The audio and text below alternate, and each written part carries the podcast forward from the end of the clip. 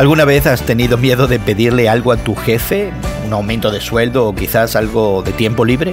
Bueno, dependiendo del temperamento de tu jefe, puede ser que te pongas algo nervioso. Ahora, imagina si tu jefe pudiera literalmente asesinarte simplemente porque le pides algo que él no quiere hacer. Hoy en la Palabra, en el segundo capítulo de su libro, Nehemías comienza diciéndonos que esa precisamente era su situación. Un día, al ofrecerle el vino, probablemente en una fiesta, el rey persa Artajerjes nota que algo anda mal con su copero de confianza y le pregunta: ¿por qué estás triste? Nehemías, aunque temeroso, responde honestamente. Artajerjes había detenido la construcción de las murallas de Jerusalén y Nehemías le pide que le permita regresar para hacer precisamente lo que el rey había prohibido hacer.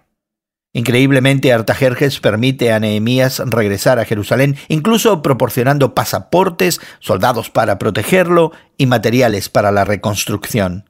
Todo esto, dice Nehemías, es porque Dios estaba actuando a mi favor. Nehemías no se da el crédito por la impresionante respuesta del rey. No publica en las redes sociales: «Acabo de recibir una recompensa, mi esfuerzo valió la pena». En cambio, reconoce que Dios ha sido misericordioso con él y cambió el corazón del rey. ¿Y tú? ¿Has experimentado la mano misericordiosa de Dios sobre ti? De ser así, ¿has reconocido públicamente que fue la mano de Dios en tu favor?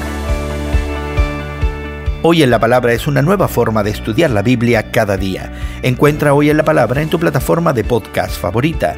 Más información en hoyenlapalabra.org.